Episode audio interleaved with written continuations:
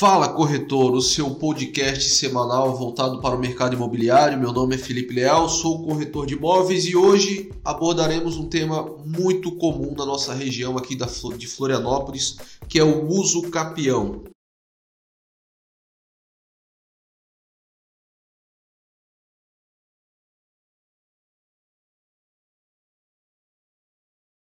Muitos já ouviram falar, com, com toda certeza, você já ouviu debates, você já ouviu histórias de pessoas que se apossaram de uma terra e com o passar do tempo conseguiram regularizar essa terra. Muitas pessoas que tinham contratos e entraram com um processo e conseguiram a escritura do imóvel. Então, nesta semana abordaremos o termo uso capião. Mas você sabe o que é uso capião? Primeiramente, é necessário que fique claro que vamos abordar uma figura relacionada à propriedade, um direito determinado sobre alguma coisa, que é o direito civil brasileiro considerado um direito real. A grosso modo, o uso capião seria uma forma de aquisição de propriedade através da posse da coisa, ou seja, através do uso. Não é à toa que a origem dessa palavra vem da união das duas expressões de latim use e capere, que significa algo parecido a tomar posse do uso. E qual a origem histórica? De forma bem rápida, a ideia do uso capião surgiu no direito romano, na Roma antiga, com a lei 12 Tábuas, que semeou o instituto quando criou a prescrição do direito de propriedade na possibilidade do proprietário não exercer a posse daquele bem móvel ou imóvel.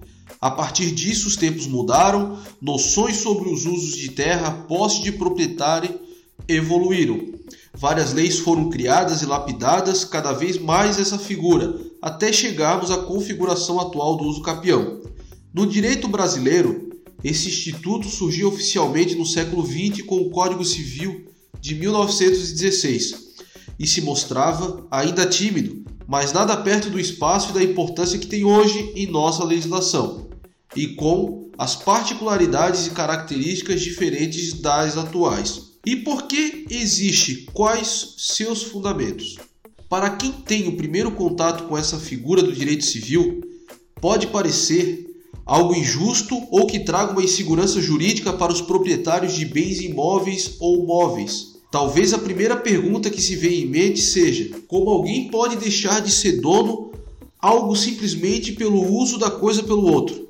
Mas não é tão simples assim significa que, através dos fundamentos do direito e dos fundamentos principais do uso capião, está assentado ao princípio da utilidade social ou função social da propriedade, que de modo genérico seria o fato de uma propriedade implicar e de todos detentor de uma riqueza ou bem a obrigação e o dever de empregá-lo para o crescimento e riqueza social e para a harmonização e o equilíbrio da nossa sociedade.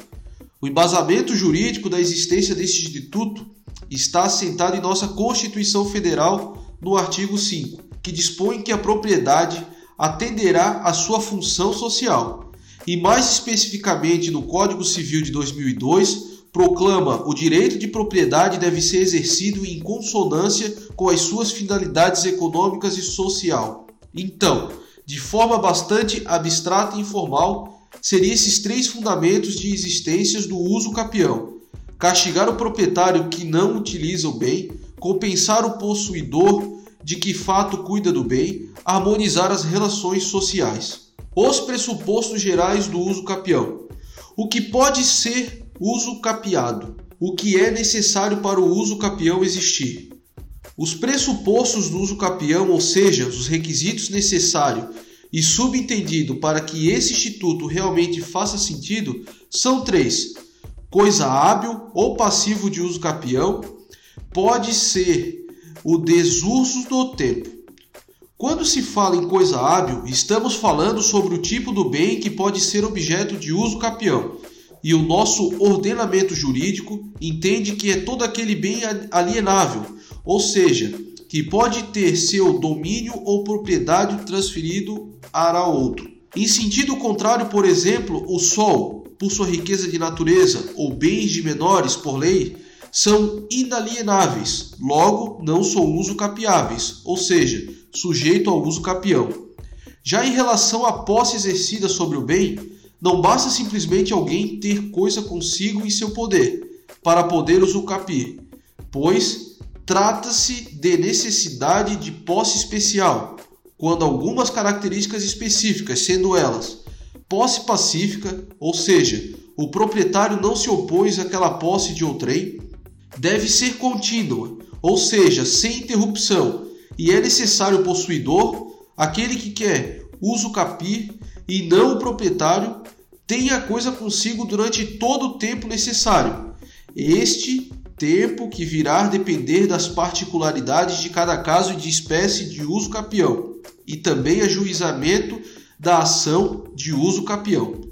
Além da posse com ânimo do dono, ou seja, aquele que é exigido que o possuidor que queira uso capir exerça de forma clara e ativa os poderes inerentes à propriedade, que tenha vontade real e explícita de ser dono da coisa e haja como tal.